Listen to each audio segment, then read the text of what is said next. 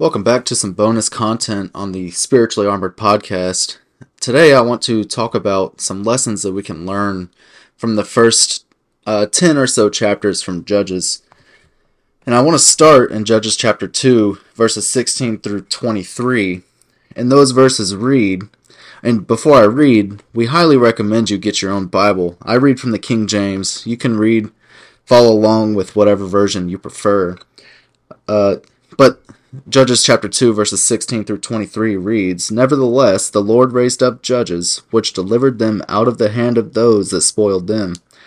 And yet they would not hearken unto their judges, but they went a whoring after other gods, and bowed themselves unto them. They turned quickly out of the way which their fathers walked in, obeying the commandments of the Lord, but they did not so. And when the Lord raised up them up judges, then the Lord was with the judge, and delivered them out of the hand of their enemies all the days of the judge. For it repented the Lord because of their groanings, by reason of them that oppressed them and vexed them. And it came to pass, when the judge was dead, that they returned and corrupted themselves more than their fathers, and following other gods to serve them, and to bow down unto them. They ceased not from their own doings, nor from their stubborn way. And the anger of the Lord was hot against Israel. And he said, Because this, because that this people hath transgressed my covenant, which I commanded their fathers, and have not hearkened unto my voice, I also will not henceforth drive out any f- from before them of the nations which Joshua left when he died, that through them I may prove Israel whether they will keep the way of the Lord to walk therein, as their fathers did keep it, or not. Therefore the Lord left those nations without driving them out hastily, neither delivered them uh, delivered he them into the hand of Joshua. So this set of scriptures is a summary of the entirety of uh, the first ten chapters of Judges, and really the whole book of Judges. Uh, the Israelites continuously whored after other gods, as the King James Version says, God had a plan in place for when the Israelites cried out for him again. Uh, in that case, he would raise up a judge for them to be brought out of captivity. And that's verse 17 of the passage that we just read shows that God knew they would not remain faithful to him, but he continued to do this anyway. Uh, this just shows how loving of a God is, even in a time like the, the Old Testament. He's always been that way. So, let's look at a few lessons, uh, some things that we can learn and apply from the Israelites in these scriptures, and apply those things to our Christian walks. So, the first thing is God will let us leave him. We see over and over again in the book of Judges that the Israelites they left God and they went after other gods. They served other gods in these chapters. What we see though in Malachi chapter 3 verse 6 is that the Lord never changes. And again, in the King James Version, it says, For I am the Lord, I change not. Therefore, ye sons of Jacob are not consumed. So we have to understand that God will let us leave him because he doesn't change. That hasn't changed from the Old Testament to the New Testament. God will still let us leave him. If he let the Israelites leave him, he'll let us leave him. And even in the New Testament, there are many scriptures that show that leaving God is possible. James chapter 5 verses 19 and 20 read, Brethren, if any of you do err from the truth, and one convert him, let him know that he which converteth the sinner from the error of his way shall save a soul from death, and shall hide a multitude of sins. Also, 1 Timothy chapter 4 verse 1. Now the Spirit speaketh expressly that in the latter times some shall depart from the faith, giving heed to seducing spirits and doctrines of devils. Also, Hebrews chapter 3 verse 12. Take heed, brethren, lest there be in any of you an evil heart of unbelief and departing from the living God. And there's just so many other scriptures that we can read and we can we can take and apply to this concept of falling away. There's just too many to list here. But as Christians, we have to be very careful not to fall away. And we also have to understand that possibility of falling away from the Lord. So the second lesson we can learn is God is willing to accept our, our repentance. The good news throughout Judges 1 through 10, and again, it's the whole book of Judges, uh, is the Israelites cried out for the Lord and he was faithful to them. Again, the Lord raised up the, for them judges to bring them out of captivity when they cried out for him. And in the church, we don't have judges, but we have the saints. We have other Christians. James chapter 5 verse 16 says, "Confess your faults one to another and pray one for another, that you may be healed. The effectual fervent prayer of a righteous man availeth much." So if we confess our faults and short, shortcomings to each other, prayer can effectively heal us. Also in chapter uh, 1 John chapter 1 verse 9, it says, If we confess our sins, he is faithful and just to forgive us our sins, and to cleanse us from all unrighteousness. So we also have to confess our sins to God to be forgiven. That's the only way we can be forgiven. We have to confess our sins to God. And that's the same pattern that we see throughout Judges. Uh, the Israelites confessed their sins by crying out to the Lord. He forgave them every time. And as Christians, we can always come back to God if we confess our sins to Him. The third lesson is nothing good comes from leaving God. And when the Israelites left God, they became servants for ungodly people. And the way I think about this is in the United States, we had slavery a couple hundred years ago. Uh, these, what we know from history is many of the slave owners, they typically didn't treat their slaves with respect. Uh, we know that there was there was lynchings and there was whips, there was whipping, there was all kinds of terrible treatment of the slaves at that time. It, in some cases, they didn't even get fed. They didn't get wages. It was just a terrible treatment. So think about that and apply that to what we read when the Israelites are in captivity. They they must have gone through similar experiences.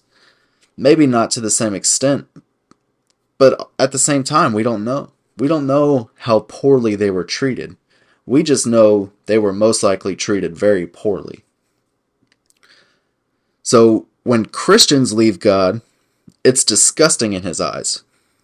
2 Peter chapter 2 verse 22 But it has happened unto them according to the true proverb the dog is turned to his own vomit again and the sow that was washed to her wallowing in the mire so we, here we we get a very vivid picture. It's as if a dog turned back to his own vomit. It's like a pig rolling around in the mud. They never stay clean. The dog going back to his own vomit. I've seen this before. Um, many of you have probably seen it before. It is a very disgusting sight. That shows how disgusting God God views it when Christians leave him. And we can even look at how the Lord felt in Judges chapter 3 verse 8. In Judges chapter 3 verse 8 reads, Therefore the anger of the Lord was hot against Israel, and he sold them into the hand of Chushan Rishathaim, king of Mesopotamia, and the children of Israel served Chushan Rishathaim eight years. So that very first section, his anger was hot against Israel. He was so upset with them for going and doing evil and serving other gods. God was going out of his way to ensure that they were in his graces, yet they continued to reject him. And they went and served other gods. They were false gods. They didn't do anything for them. Think about put yourself in God's shoes. You save this this whole nation of people. You go out of your way to bring them out of Egypt you rate you bring Moses to them. You have to go through all this convincing to Moses because Moses feels like he's not good enough. Even though you, God, are telling Moses he's good enough. And when Moses gets there, he gets to the people out of Egypt, they complain. Think about how they how this feels right now. They've been in a great spot. They had Joshua, who was a great leader. They had many good judges in the throughout the book of Judges. Put yourself in God's shoes to understand just how it felt when the people turned against him. So we have to take care to follow God's commandments. And we have to do that to the best of our ability, the absolute best of our ability. So as we conclude, again, there's th- there's a couple lessons that we spoke about here, and there's so many others we can learn from the book of Judges, but the several that I talked about was God will allow us to leave him. Uh, God will accept our repentance, but also nothing good comes from leaving God. And we have to take special care to keep our mind focused on God and His commandments. And if we don't, we could find ourselves in eternal punishment. Kind of departing a little bit from Judges, I, I wanted to, real quick, before I close, mention how we can get God's forgiveness. And this will be short, but it's very important. So, how do we know uh, we can have God's forgiveness? Well, we have to be in Christ. So, Colossians chapter 1 verse 14 it says, "In whom we have redemption through his blood, even the forgiveness of sins." So, this is speaking about Christ here. We have redemption through his blood, the forgiveness of sins. So, through his blood, we have to be in Christ to receive that forgiveness. But how do we get in Christ? Romans chapter 6, verses 3 and 4 says, Know ye not that so many of us as were baptized into Jesus Christ were baptized into his death?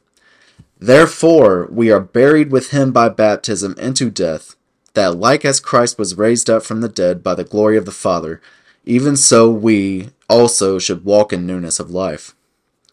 So we get into Christ by being buried with him in baptism. When we come up from that watery grave of baptism, we should walk in newness of life. We're cleansed after baptism. That is how we have forgiveness of sins. And it was mentioned in uh, episode two of the podcast that there are so many scriptures supporting this this idea that baptism is for the forgiveness of our sins and that that is how we we are cleansed of our sins. So this this scripture Romans 6 verses 3 and 4 shows what we must do to be saved. And again, I mentioned it just a moment ago, many people ask this question throughout the book of Acts. But we also find the answer to this this question of how do we get in Christ right here in Romans 6. It's these are some great things about the Old Testament. We can go back and read and we can apply these lessons learned to our lives as Christians. So that's all I've got for you today. Thanks for tuning in today. Uh, this is, again, some bonus content of the Spiritually Armored podcast. We plan on doing these in between each week of the official episodes. And hopefully, we can get some other people to come on and do some of their own bonus content so that we can really strive to spread the word. And if you have any questions, uh, you are looking for a Bible study, or you have any spiritual needs, you can contact us at be spiritually armored at gmail.com. That's be spiritually armored at gmail.com. So thanks for tuning in today.